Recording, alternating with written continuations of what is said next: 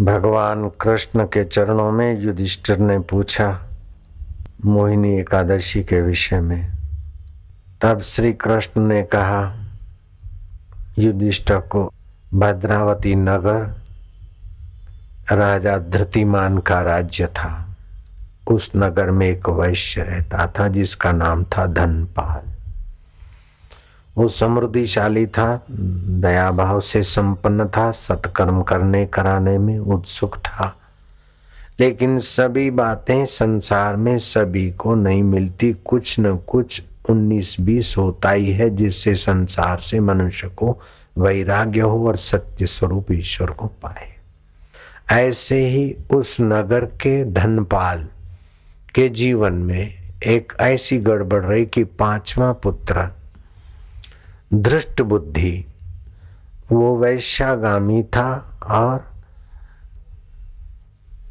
धनवान को तो क्या एक साधारण आदमी को भी शोभा न दे, ऐसा उसका आचरण था। दुखी होकर बेटे को समझा समझा कर थका, आखिर लोफरों की दोस्ती में वैशा के गले में हाथ डालकर बाजारों में घूमने वाले पाँचवें पुत्र को उसने अपने घर से बेदखल कर दिया, बाहर कर दिया। वो पांचवा बेटा श्री कृष्ण कहते हैं धृष्ट बुद्धि था। मति मारी गई होती है तो हल्का संग मिलता और कोई पुण्य होता है तो हल्के संग में भी कहीं ना कहीं अच्छा संग, सत्संग का शरण आदमी को लाकर उन्नत कर देता है, क्योंकि मनुष्य का वास्तविक आत्मा पुण्यमय है, सुखमय है, उन्नति का भंडार है। तो पापों में संलग्न दृष्ट बुद्धि बहुत दुखी हुआ। पिता ने परित्याग कर दिया, नगर में रहना मुश्किल हो गया।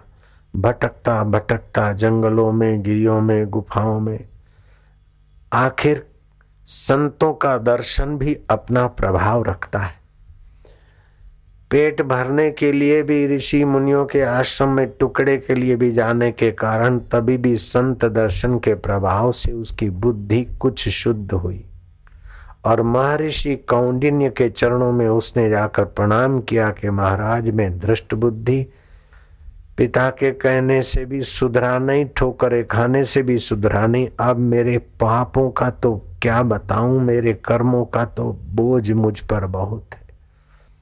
कोई उपाय बताइए कि मैं पाप मुक्त हो जाऊँ, कष्ट मुक्त हो जाऊँ, और मैं अपनी आत्मा का प्रभाव, प्रकाश, सामर्थ्य पाकर दिव्य आत्मा हो जाऊँ, ये आप संतों की कृपा के बिना कोई चारा नहीं।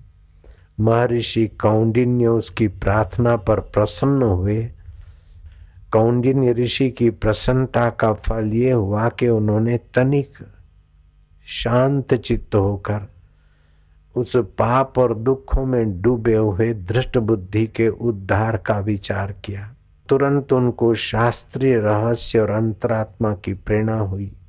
कि मोहिनी एकादशी जो भी संसार में मोहित होकर पाप ताप में पड़े हैं, दुखों में पड़े हैं, कर्म बंधन में पड़े उनके कर्म बंधन और पाप कट जाते हैं। ये मोहिनी एकादशी रखने वाले का मंगल हो जाता है।